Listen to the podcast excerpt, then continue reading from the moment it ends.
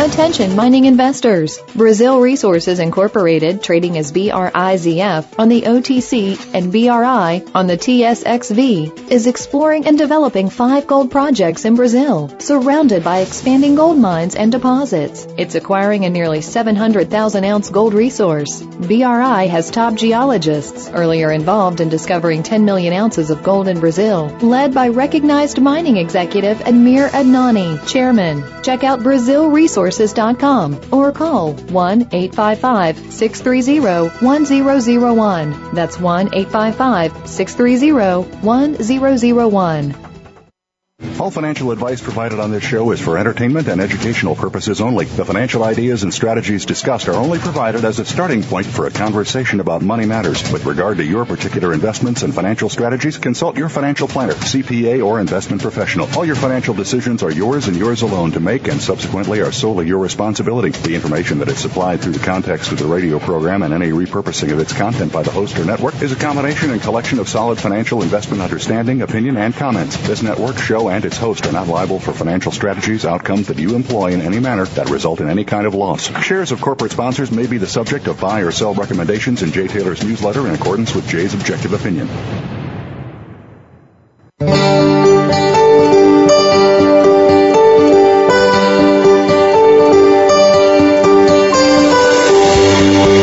Welcome to Turning Hard Times into Good Times with your host, Jay Taylor. This hour will help investors fix issues and achieve personal gain.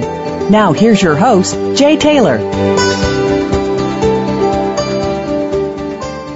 Welcome back to the second hour of Turning Hard Times into Good Good Times. I'm your host, Jay Taylor, and I want to thank our sponsors for the second hour for making the show economically viable. They are Timmins Gold, Paramount Gold, Sand Gold, and Uranium Energy Corp. Well, I just learned that Dr. Suzanne Zettner of All in One Preparedness cannot be with us right now. Uh, however, Eric Redez, a spokesman for that company, will be with us uh, later today at about 4.30. However, I am very pleased to have with me David Gurwitz. David serves as the managing director of Charles Nenner Research. He is responsible for working directly with clients to assess the markets and has been working hand in hand with cycles forecaster Charles Nenner for almost a decade. The uh, email-based service that uh, they provide at Charles Nenner Research uh, provides unique analysis of stocks, bonds, currencies, uh, commodities, economic indicators. excuse me as managing director, David speaks regularly with clients worldwide, hedge funds, family offices, uh, pension funds, brokers, and private individuals. Excuse me. David uh, is uh, has a JD degree, an MBA, and a CPA. He graduated from Brandeis University before obtaining an MBA from NYU, and David worked uh, in merchant banking just prior to joining uh, Charles Nenner. Uh, like Charles, David shares a love of music. Uh, he is an avid composer and pianist, uh, and is a sought-after speaker in the media and at conferences. So we're really pleased to have David Gurwitz with us today. Thank you for joining me, David. Thank you, Jay. It's really my honor. I've been a fan of yours for many years since we met at the Gold Conference many years ago. Well, thank you. That's it's really nice to hear that. Uh, before we get started on on things financial, can you tell our listeners a little about your love of music? What instruments? Well, I guess you're, a pianist. I just, right. I just said that. I, anyone listening, go to www.davidgurwitz.com and turn your speakers up. Okay. I'm a concert pianist composer. I do most of my concerts for benefits. The one you'll see on the sh- on the site is for the Special Olympics, which is really my love.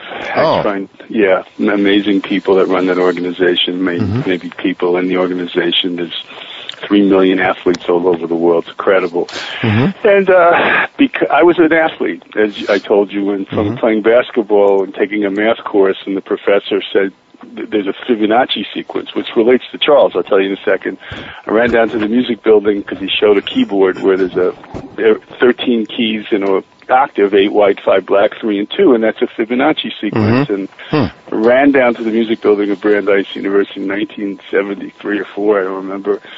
And I had dribbled the basketball a million times at that point. Put my hand down, and I had it in my hands. I'd been a disc jockey, but I didn't know at the time my mother had played in Carnegie Hall when she was huh. younger. Uh-huh. So uh, since then, I somehow developed a career of, of composing, and uh, my music is used all over the world for hospitals to help kids who are about to have surgery need less drugs because it calms people, it changes brainwaves. I have no idea. I can't read music. I just play what I like and oh. let the listeners decide. Interesting, very interesting. Well, they do say that uh, you know there is a connection there between music and mathematics. Oh, I've for heard sure. uh, for sure, and so well, you just uh, you just uh, you just talked just about that. it. And Yeah. when I met Charles, and he told me he did what he did, and he's, I think, the best in the world. And I had been a basketball player. I knew Red Auerbach, who put the whole Celtics together, and Mhm. bit of a, I'm I'm a bit of a sports fan, so I appreciate putting talent together. I think Charles is one of the most talented people I've ever met in my life on many levels. And so he told me one of the things he uses is the Fibonacci, is the Elliott wave. Mm-hmm. And on Fibonacci, we had something in common. And then, of course, he's a phenomenal musician, great singer. As you could see on the site, he sounds like Tony Bennett. Huh. He trained with Yitzhak Stern violin when he was nine. Mm. he's one Wow. of those, you know. Wow. Yeah. Yeah, Very yeah. impressive. Yeah, yeah. Well, well, tell us a little bit about Charles um, Nenner and his his. Uh, to give us a little bit about his history, his background. Okay, he's I'll he's been a very successful trader, I believe. Well, more advice. We don't manage money Mhm. and we don't broker. We just give advice. Let me talk about a topic is you're one of the most known in the world, which is gold. Right? Mhm. He just said last week, two weeks ago, three weeks ago, after keeping people out of gold for 15, 18 months, I think it was 16 months ago when gold to 1900, he said we were out for a while. He gave a target of 1539.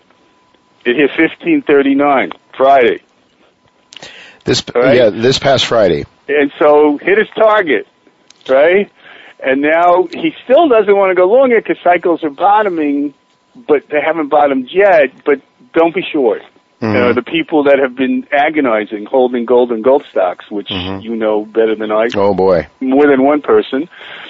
The end is almost over, but doesn't mean it's going to jump up so fast. And the gold stocks don't look like they're going to move much. No. Whereas gold will, according mm-hmm. to him. And so, mm-hmm. anyway, so that's the shorter term version of what he just called in gold. But his system is based all on math and all assumes that repeating patterns are going to repeat.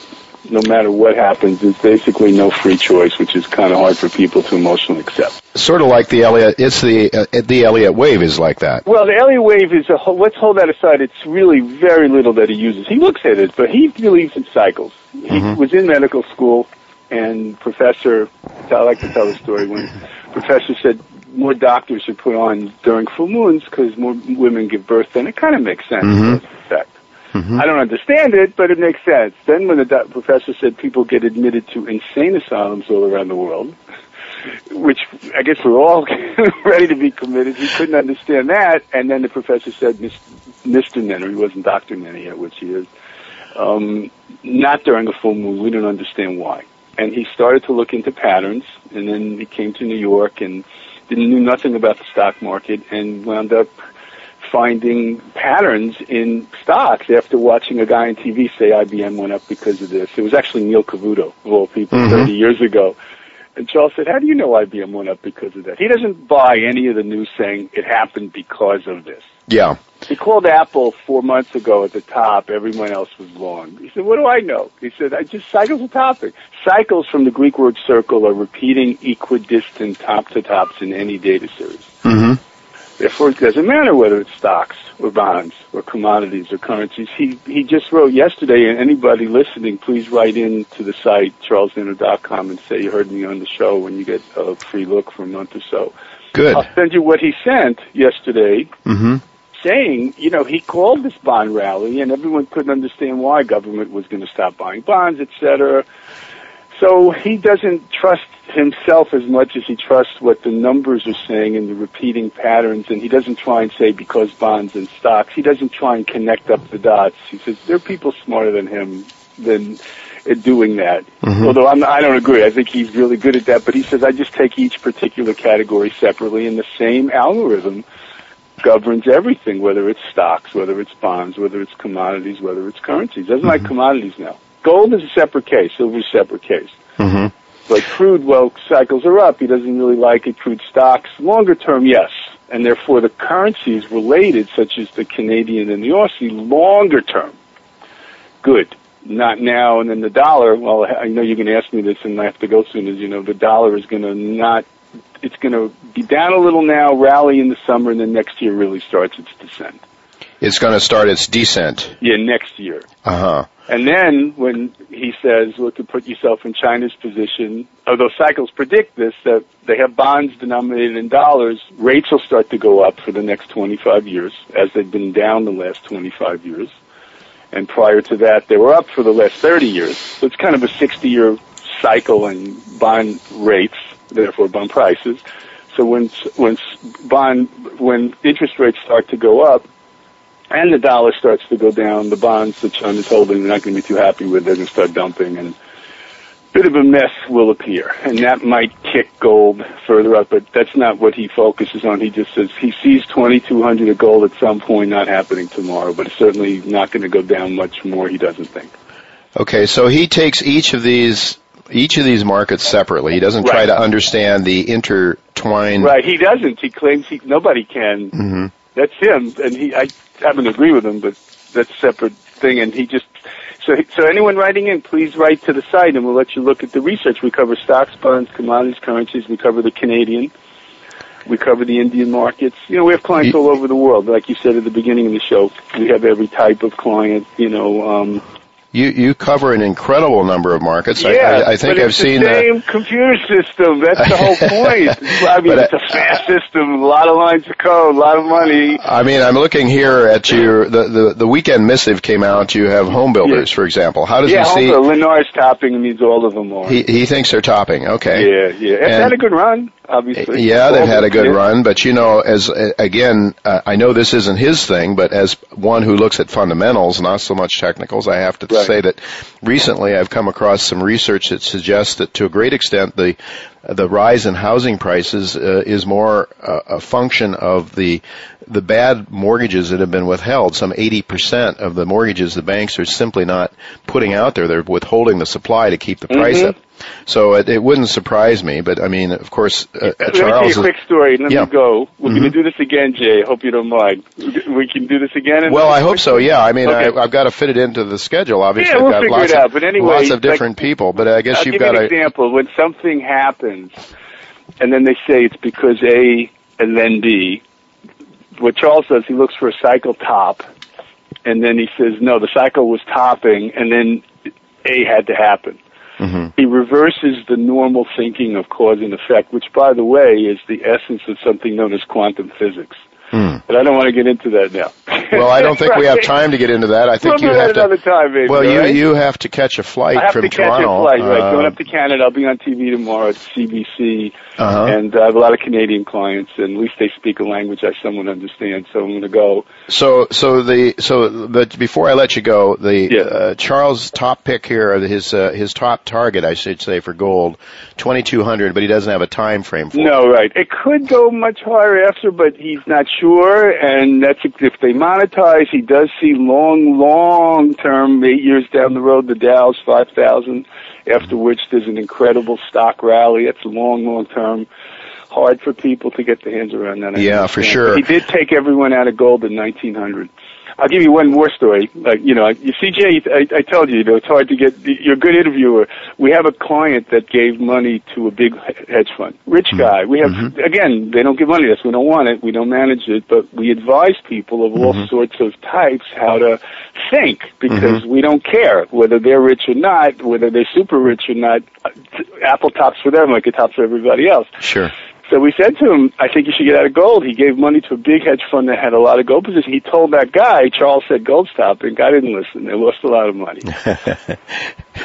there you go. Yeah. Well, listen. Before, but Anyway. one one more thing before I let you go. Okay. In the weekend missive, there was uh, talking about TLT used as Yes. the uh, you know for the bond for the long bond, the twenty Right. plus year long bond, and uh, you know you're saying that basically it was it was telling the story. I think maybe you alluded to this a minute ago. It was really t- saying it was predicting uh, when the Fed would would Exactly. stop uh, stop QE. Right. Exactly. So you're seeing an end to QE. Is that what this is telling you? I that I don't know. I just know bonds are up until August. TLT's up till August. Uh-huh. Whatever the, the the the actions are we'll follow the cycles. So we should be long TLT uh, Yeah. up until August. Is Well, what there's a short-term top soon, and he gives targets. Everyone should write to the site so they can watch it and Yeah. see. It's not so simple. and and that site again is CharlesNenner.com. charlesnenner.com. That's Right. N And E just say they listen to me on the show, and uh, And and that's spelled N E N N E R, I believe. right. Thank you so much, Jay. Very I much. greatly Very appreciate it. Look forward to our next one. Well, thank you very much for being with me. My Uh, pleasure. that's that's all the time. Uh, not all the time I have, but all the time David. we'll do it again. Look, so- we're two New York kids, so we All- gotta. We all gotta right. Well, I wish I could say I'm still a kid, David, but uh, it- it- if you keep saying it long enough, you might convince yourself. Yeah. And anyway, thank you very much for coming on our show, Pleasure. and I look forward to talking to you again too. very soon. Bye-bye. Folks, don't go away. We'll be right back with our next guest. From the boardroom to you, Voice America Business Network. Want to know more about how you can turn financial losses from the most devastating stock market and economic decline since the 1930s into wealth and prosperity? A successful strategy for dealing with adversity requires a proper diagnosis of the causes and solutions to underlying problems. By applying rarely taught Austrian economic theory to policies implemented by our policymakers, Jay Taylor has been able to double the value of his model portfolio since 2000, while the stock market has been in the worst bear market in decades. At miningstocks.com, Jay and his associates provide a framework for turning the pains of the current bear market and recession into investment gains. Jay is a frequent radio and TV guest and speaker at investment conferences where he shares his highly profitable Austrian economic insights at a time when most people are seeing their 401ks become 201ks or worse. He is available to share his rare profit making insights via radio, TV, and public speaking engagements. To profit from Jay's insights, call 718-457-1426 or visit miningstocks.com to subscribe to his profitable newsletters.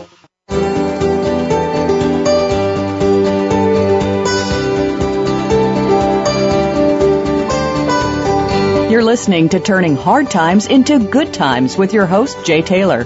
If you have a question or comment about today's show, Jay would love to hear from you at 1 866 472 5790. That's 1 866 472 5790. You can also send an email to questionsfortaylor at gmail.com. That's questions, the number 4, Taylor at gmail.com.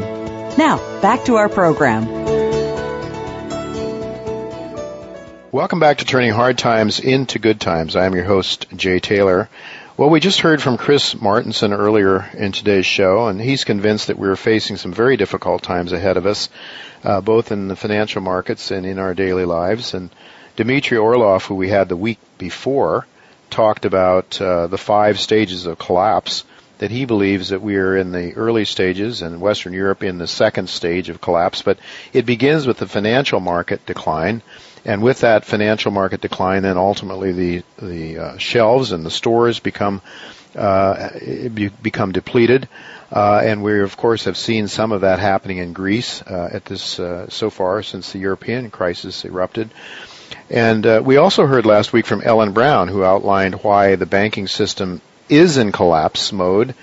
Uh, and it is, uh, again, it's that collapsing banking financial system that Dmitry Orlov says sets the stage for bigger problems ahead that start to affect us not only our bank accounts but our very daily daily lives. And the depletion of the kind of necessities we need uh, from the store shelves is is a big concern, and of course also the fact that people don't have money to buy the things that are on the store shelves. All of these are concerns that I think are rational concerns, and and whether or not you buy those ideas or not, whether or not you buy Dmitry Orlov's uh, no, notion that we are heading into a collapse, one thing is for sure: we do have from time to time uh, natural disasters. Uh, living here in New York City as I do, we uh, remember very vividly last fall the natural disaster, the hurricane that we had that was that wreaked havoc and took lives and and was really a very big problem for quite a while. So uh, we want to be prepared as much as possible, and I believe that it always makes sense to to be prepared. Uh, and also to be as educated as you can be on how to be prepared, and also uh, to be you know, to realize that there are potential problems out there. Well, I happen to believe it's a high probability that we're going to have the kind of problems that uh, Ellen Brown, Dmitry Orlov, and Chris Martenson are warning us about. Many other people in this show have warned us about. But let's say you don't buy that at all. Let's just say you think that's a you know a lot of alarmist uh, rhetoric.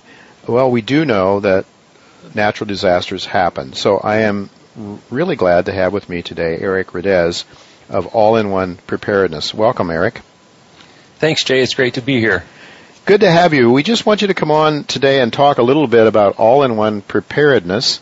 Uh, and uh, you uh, you can actually access that by going to J Taylor Media. That's J A Y T A Y L O R Media dot com. And if you do that, uh, you can get yourself a five percent discount on the items that are sold uh, in all-in-one preparedness. Well, Eric, tell us a little bit about what you have for sale there. As I look at the website right now, um, you you know you've got food, uh, ready reserve foods at, on the right hand corner. It's talking about um, food. You know, most of the food that we consume in, in the Taylor household is uh, perishable. We go to the grocery store every week and we put it in the freezer or in the refrigerator and it's stored. You know, it's that's that's what we consume.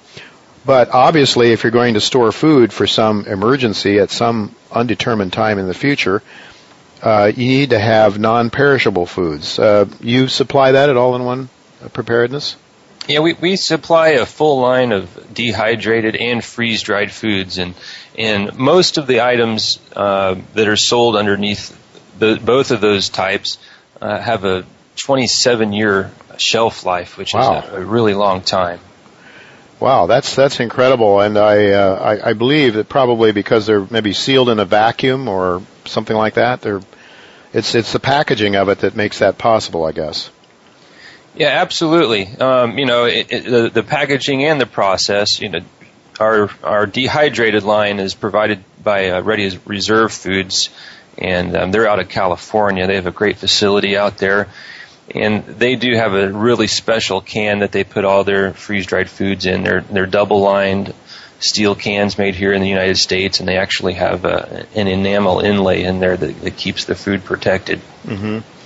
Well, I know that uh, I have sampled, Mrs. Taylor and I have sampled the all-in-one preparedness, uh, a couple of food items uh, a year or two ago, uh, and they were quite good. And actually, not only were they quite good, but the price of those food items was very comparable to what you would pay in the store. As I remember, we had some beef stroganoff, we had some applesauce, mashed potatoes, and quite good for sure. But now, Eric, let me ask you this: You've got these dehydrated foods.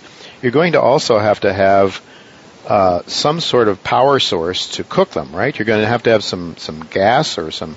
Nat- I mean, how you're not just going to take the powdered because the potatoes, for example, were powdered. I mean, you got to.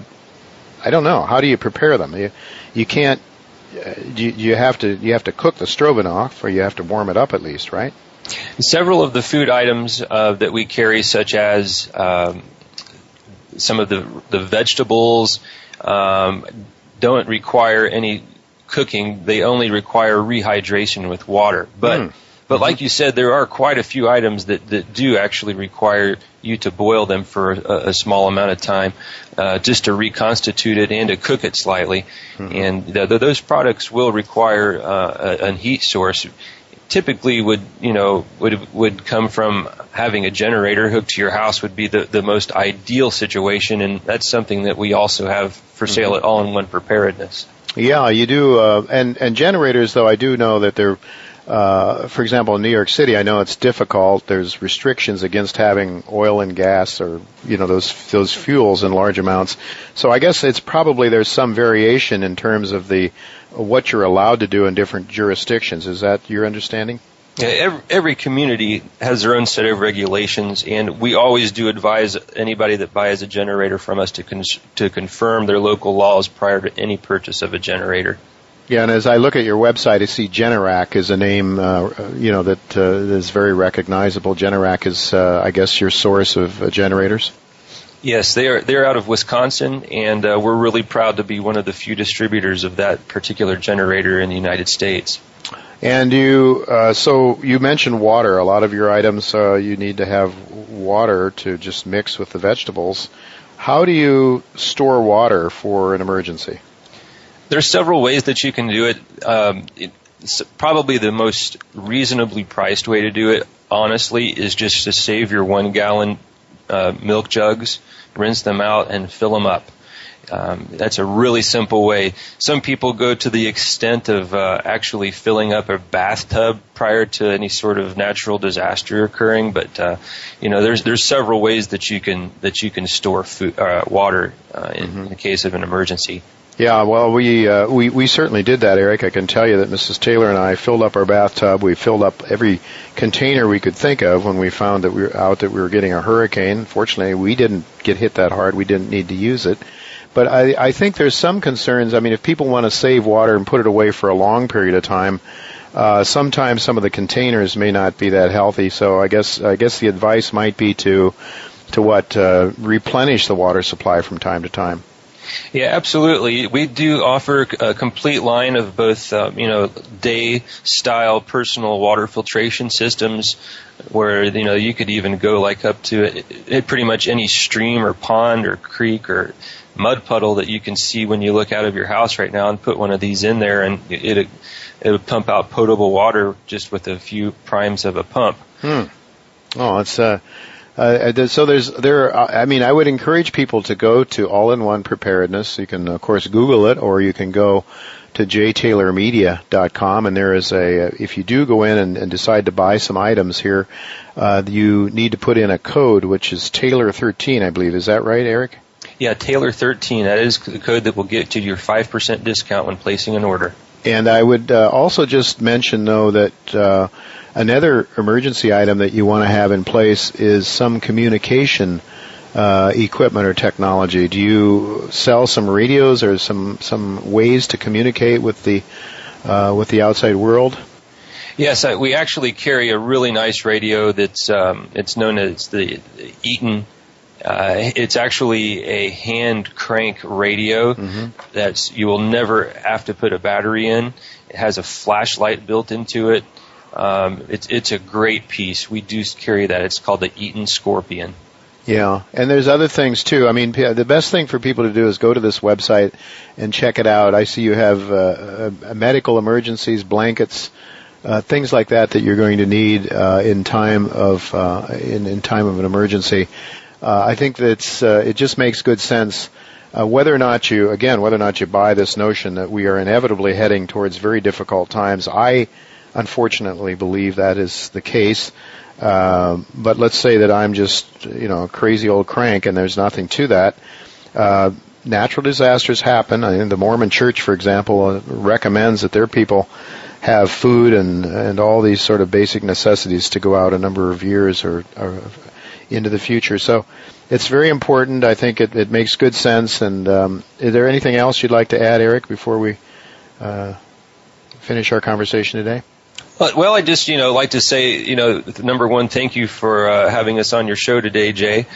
And um, the the size of the the amount of food that you need to store in your house to be safe, uh, just to give an average person the idea of how much food uh, would would it take to mm-hmm. last an entire year. Uh, a, a, whole supply of dehydrated food for one person would takes up a space two feet by three feet. Wow. And five feet tall. Wow. So basically, about the size of your refrigerator would be enough for for two people to survive for an entire year. Wow, that's uh, that, I guess that's because it's so concentrated. Uh, it's dehydrated, and so you take the water out of these out of the dehydrated food, and it takes this, the volume away two by three by five, about the size of a refrigerator, for one year supply. That's a, that's amazing that you could pack one year of uh, food in that uh, small a space. Well, I, I, I want to thank you very much, Eric, for coming on today. And if there's uh, anything else that you want to talk about. I'd just like to uh, ensure everybody that uh, you know, our website is powered through the Amazon Web Store system, and that what that does is that provides all of our customers with uh, an extreme amount of security and confidentiality with their orders. Mm-hmm. Well, that's good to know too. Very good. All right. Well, thank you very much, Eric, for for being with us, and um, we'll look forward to talking to you again sometime in the not too distant future. So, uh, thank you very much for being with us. Thank you, Jay. Folks, don't go away. We'll be right back uh, with our next guest. From the boardroom to you, Voice America Business Network.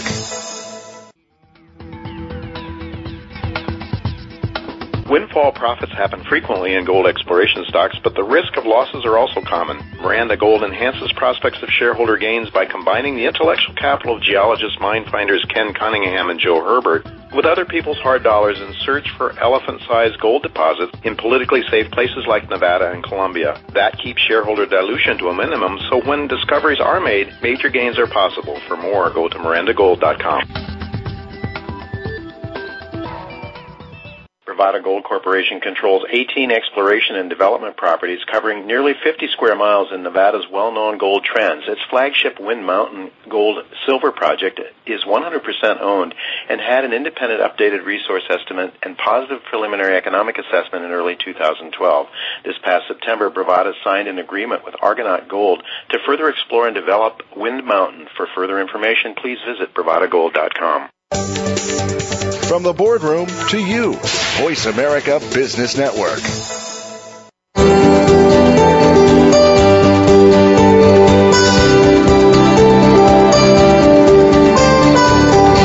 Listening to Turning Hard Times into Good Times with your host, Jay Taylor. If you have a question or comment about today's show, Jay would love to hear from you at 1 866 472 5790. That's 1 866 472 5790. You can also send an email to questionsfortaylor at gmail.com.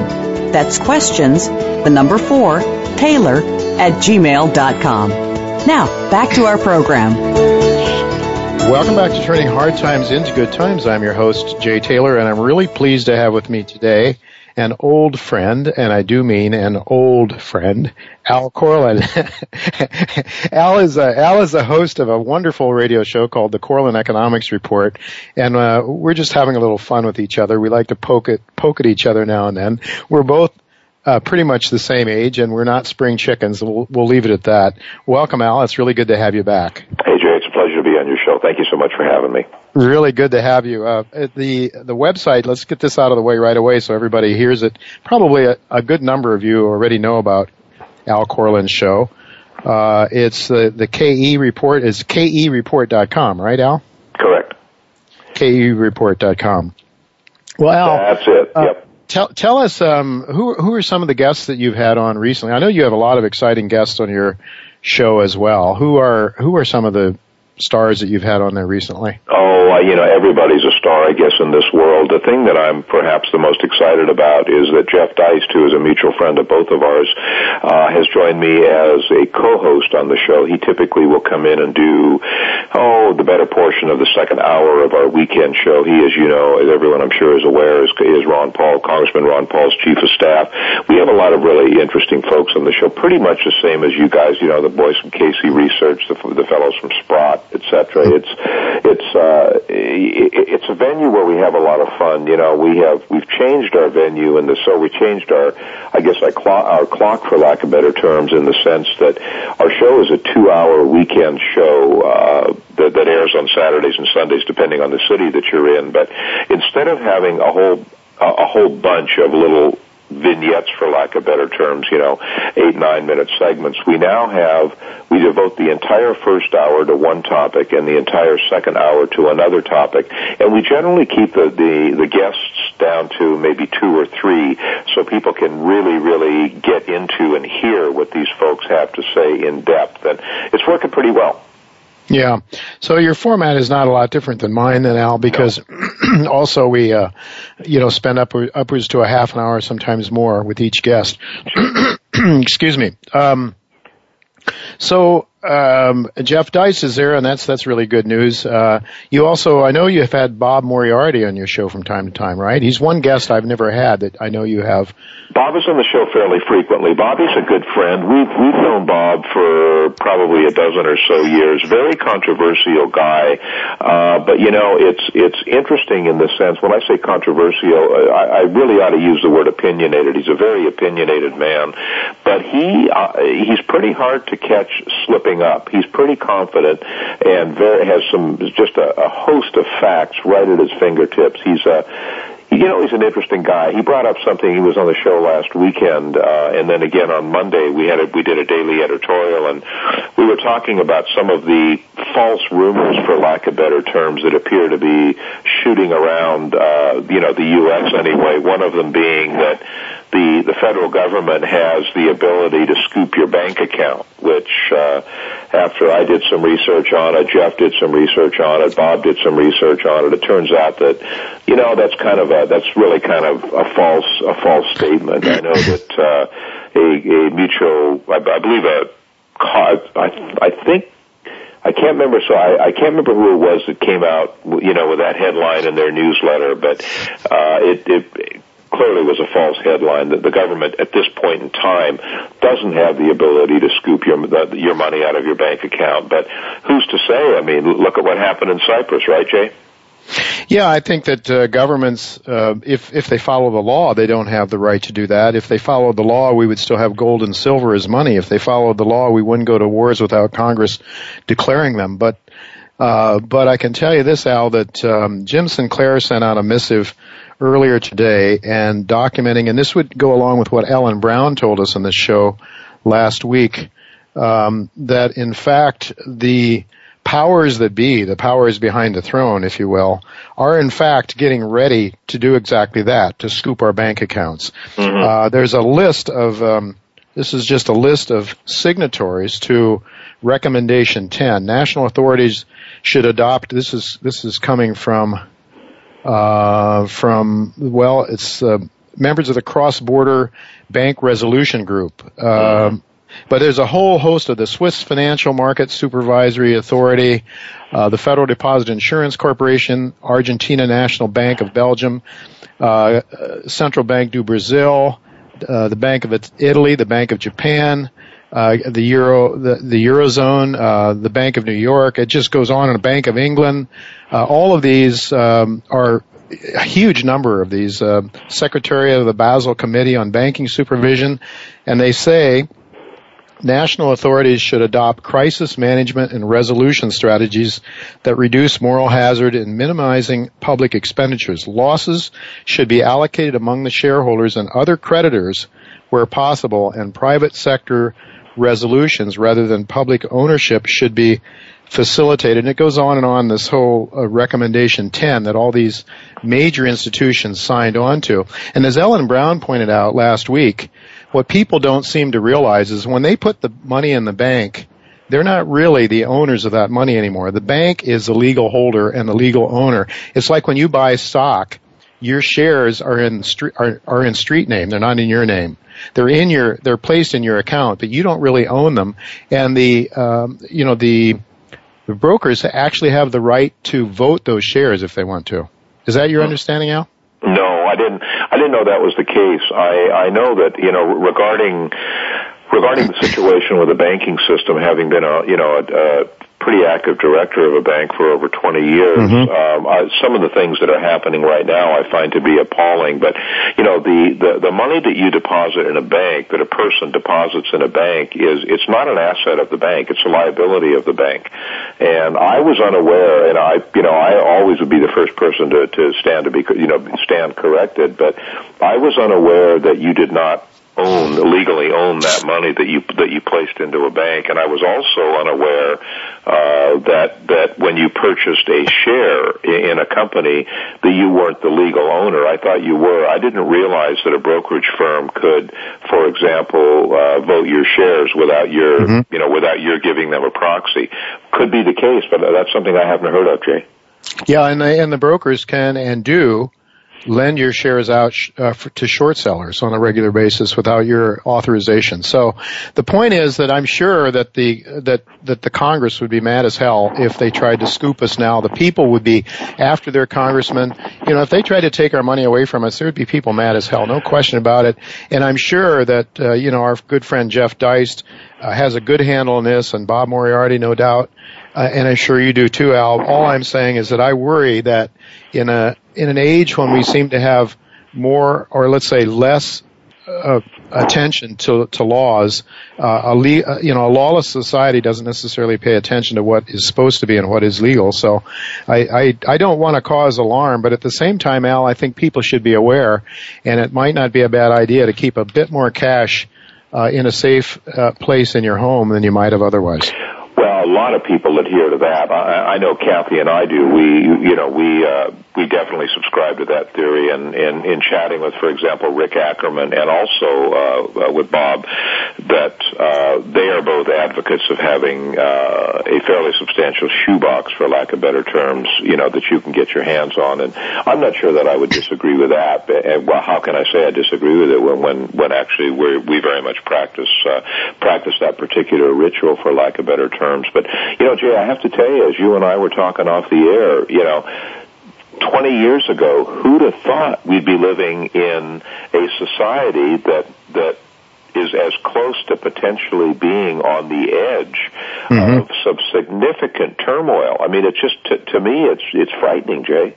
Yeah, it is, Alan. You know what I see, uh, though, is that the government, and we're going to have Jeff Berwick on this show. Have you ever had Jeff on your show? Mm-hmm. Yeah, I know Jeff, sure. Jeff, Jeff is going to talk about bitcoins next week. Jeff's been all over uh, the major media here in New York recently to talking about bitcoins with Rick Santelli, host of other people, and of course, Jeff is uh, you know is an unap- unapologetic. Um, well, what's he call himself? Um, uh, what are these people that throw bombs and do things that are always accused of? Um, what's the word? I'm losing. Anarchist, an yes, thank you. He, Jeff is an he, interesting. Jeff is an he, interesting guy. Jeff, if I'm not mistaken, started a very prominent website up in Vancouver or up in Canada called Stockhouse, mm-hmm. uh, and then proceeded to leave the country. And if I'm not mistaken, Jeff lives in somewhere in Mexico right now or something. Yeah, Jeff lives in uh, Mexico. He uh, is a self-proclaimed anarchist, and uh, as he uh, will describe on my show next week, the real word of anarchist is not what we've conjured up in our minds, uh, because whenever there is some discontent, it's blamed on people that uh, you know, that, that there's always, you know, anarchist uh, has a very bad connotation in my mind. And I told Jeff I have a hard time getting rid of that, but he explained the root of the word, and it, uh, you know, it just means against government essentially. But well, uh, and not. Yeah, Doug Casey is there as well, and um, and, and I would argue that our founding fathers, to a great extent, uh, felt that way as well. Uh, but in any event, Jeff is coming on next week to talk about bitcoins, and Jeff makes this whole point that, in fact, governments um, and and our founding fathers believed this that governments were more dangerous. Uh, that were potentially the most dangerous uh, thing that you know that we can experience, which is why they they allowed us to have arms. But uh, but you know, Al, um, the whole thing you were making this point about you didn't think that we could come to this point, uh, I think that it's been coming for a long time, but people haven't seen it. Uh, we've had Ilana Mercer on this show talking about how when you take property away from people, you are starting down the road towards taking their very lives away from them. It's just step by step progression. And inflation, once we went off the gold standard, meant that we were starting to have, um, we, we were starting to have, um, uh, theft essentially through inflation. People don't realize it. I think John Williams' numbers uh, for inflation are much uh, more accurate than the government's. I don't know if you you know John Williams. You've had him on John, your show. Yeah, John was on it. John was on our show last week. I got nothing but uh, John Williams is a gentleman who I have nothing but time for. He's a great guy. Yeah, and, and so you know John's views on inflation. Well, if you take sure. John's inflation numbers, which are simply taking the same basket of goods and services and comparing them over time, which the government no longer does. They used to do mm-hmm. that. Then we look at those numbers and we've never come out of the recession. But the point I'm trying to lead up to in my long-winded way, Al, is that I think we've had this coming a long time and the government has taken more and more from us. They increase our taxes one way or another more than we really realize. But now when they've become desperate in the broad of daylight, they've gone into, uh, in Cyprus and they've just said, give me your money. You got to mm-hmm. give me mm-hmm. your money, and they're just going to take it away from you. And that has, I think, is really going to make people mad as hell. People won't take that because they're they don't understand that inflation is doing the same thing. Uh, but um, anyway, um, that I, I think you're right, Al. I mean, it, it would be hard to to realize ten years ago that we are where we are, even though conceptually, I think that a lot of us, you and I, believed it was possible. You know, when we're starting to face the potential for for difficult times, it, it really does seem more real now, doesn't it? Well, it seems very, very real right now. It's, it's, what's amazing to me is that the majority of, of people in, certainly in the United States, really aren't aware of the potential. I still haven't totally given up hope in the sense that, you know, the pendulum always has a tendency to swing both ways. Uh, I would, I would have to say right now that, you know, it's, I mean, I'm, I'm on record as stating that I don't, I don't really support much of the of the agenda of the current administration in the United States. And I, you know, I, I want to add that I'm not. I don't know that the president is a good guy or a bad guy because I've never met him, but I have read his book. You know, I've read his material. I've read some of the material that um, that his wife has published, and and I I just simply don't don't agree with it. But that's you know we live in a free country theoretically, and we can agree or disagree with with whatever we want. But I, I'm still hope. Yep. Wait a minute, Al. You you mean you're not a communist? Uh, hopefully, hopefully. I mean, I know you're not, but hopefully, well, I'm I, I know, just, I know. Well, I know you're a good Christian. You're a good Catholic, and that means that you want to share what you have with others. What's wrong do. with that? Isn't that what Mr. Obama wants us to do?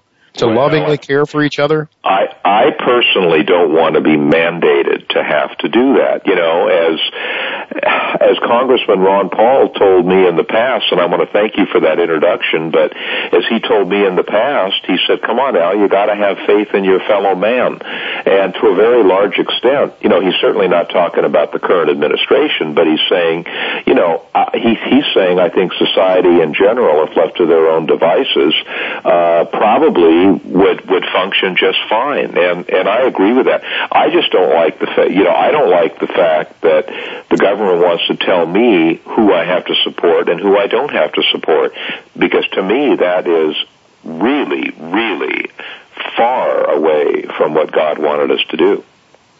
Well, I, I think the uh, you are in agreement in that statement with the founders of the uh, of, of our republic. It was supposed to be a republic and not a not an empire. Uh, and in fact, um, you know, we hold these truths to be self-evident that all men are created equal, that they are endowed by their creator with certain inalienable rights, Right. among which are life, liberty, and the pursuit of, initially they said property, and they then put in happiness. Well, happiness, uh, if you take people's property and take unlimited amounts of their property, they're probably not going to be very happy because they can't take care of their take care of themselves. So I absolutely think you're right about that, Al. One, uh, my engineer is telling me uh, only a minute left. I can squeeze my own time in the next sector uh, segment a little bit, but I want to ask you just.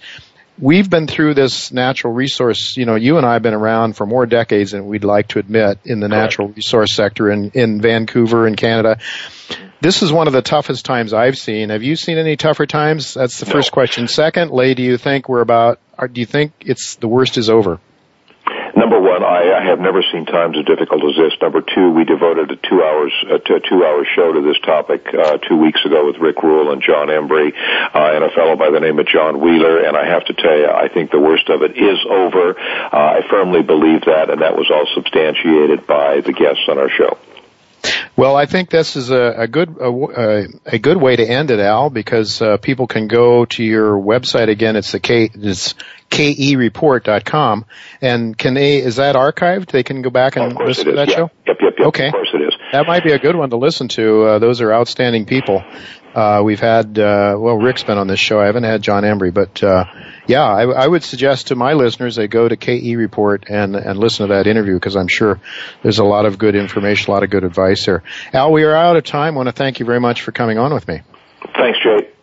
I will look to do it again sometime soon, I hope. Folks, don't go away. I'll, I'll be right back with a few closing thoughts uh, on today's show and uh, a word about next week's guest. Don't go away. I'll be right back.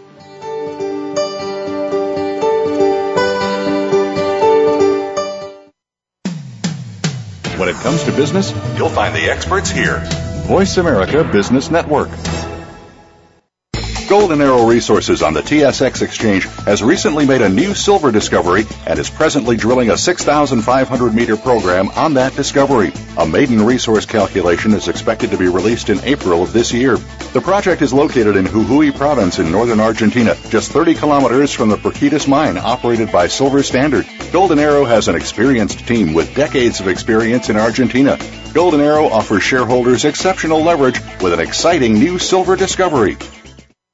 Paramount Gold is a U.S.-based exploration company with multi-million ounce advanced stage gold and silver projects in the mining-friendly jurisdictions of Nevada and northern Mexico. Backed by a strategic investor and a strong balance sheet, an experienced management team has completed preliminary economic assessments on both projects, showing robust economics and immense potential for increasing ounces and mine life. For more information, go to ParamountGold.com or follow on Twitter, PZG News.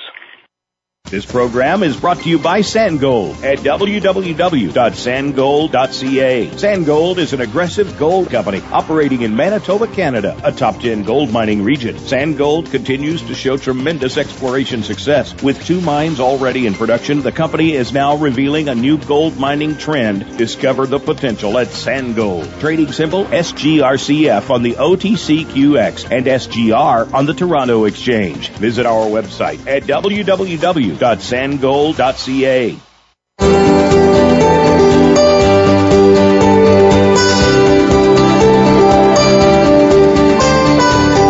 You're listening to Turning Hard Times into Good Times with your host, Jay Taylor. If you have a question or comment about today's show, Jay would love to hear from you at 1 866 472 5790. That's 1 866 472 5790. You can also send an email to questionsfortaylor at gmail.com. That's questions, the number 4, Taylor at gmail.com. Now, back to our program.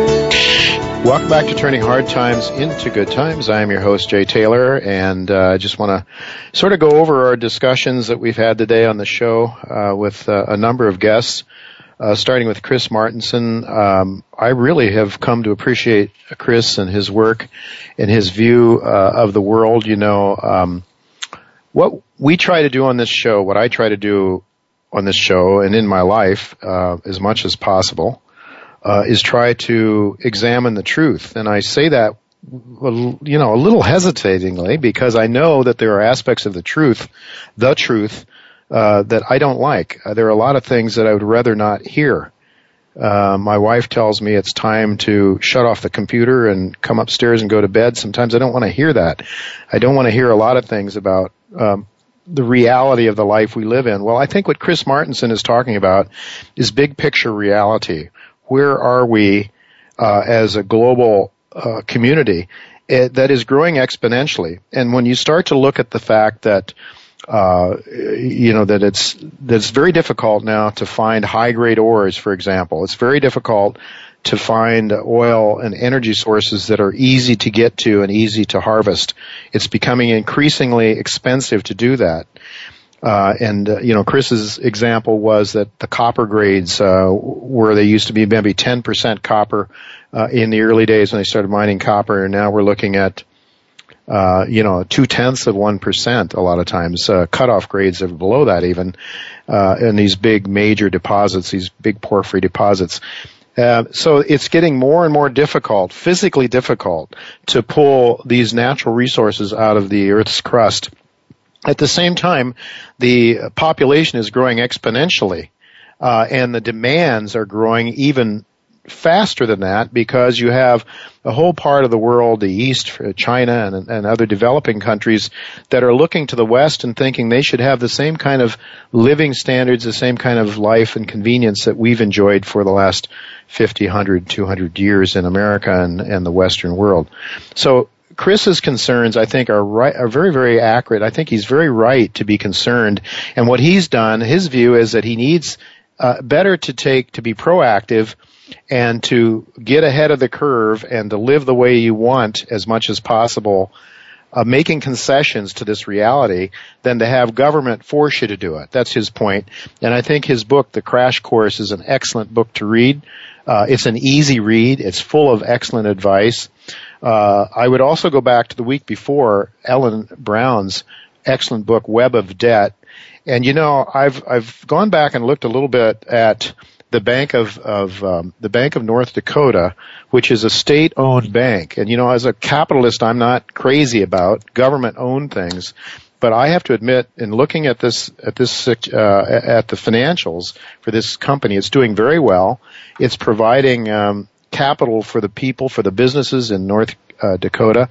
Uh, its uh, wage earners or uh, its its employees are doing quite well. They're not living filthy rich like the Goldman Sachs, J.P. Morgan guys are in New York, but they're pulling down reasonably good salaries. And uh, I, you know, I have a hard time finding fault with the Bank of North Dakota, and I want to support Ellen Brown more in her efforts and and have her on the show more often. But back to today's guest, then, Eric Rudez was here to help us uh, with um, connect with some of the things that we need, and I would really suggest that you go to JT Taylor Media, J-A-Y Taylor Media, and click in the all-in-one preparedness, uh, the, all-in-one preparedness site there on the banner, and it will take you right to that site, and you can see what is available at all-in-one preparedness, and you can even get a 5% discount if you put in the code Taylor13 when you go there. Uh, more to the practical, to the everyday, uh, life that we have to face so far as the world continues to function. Let's hope and pray that it continues to function as well as it has been. We had David Gerwitz with us of Charles Nenner and Company, and uh, this is a service I think that may be very worth paying attention to. I'm going to be following Charles Nenner's uh, advice here. I'm going to be looking at it and studying it. David Gerwitz is a very talented man who I expect to have on, and Charles Nenner hopefully as well in the near future. Uh, also, um, then it was just really good to talk to my old friend Al Korelin, and uh, maybe we'll be doing more of this in the future, some uh, exchanges back and forth, because he is a good friend and he has a lot of good insights and he has an excellent radio show, uh, keconomics.com. And uh, just a word about next week's guest. Uh, we are going to uh, be talking to Jeff Berwick. Jeff Berwick uh, will be with us. Um, uh, Jonathan Moore uh, from the II conferences will put, be putting on and talking about the New York conference that's coming up very shortly. Uh, and Curtis Ellis, uh, he's going to talk about one world government uh, move that Mr. Obama is trying to sneak in, and, and Curtis Ellis, who uh, worked as a producer uh, for a major television uh, star in New York City, will be with us next week uh, to talk about that. Well, I want to thank Tacey Trump, my producer. Um, I want to thank uh, Matt Widener, my engineer, for making the show logistically possible. Thanks to each of you for listening. Until next week, goodbye and God's blessings to you.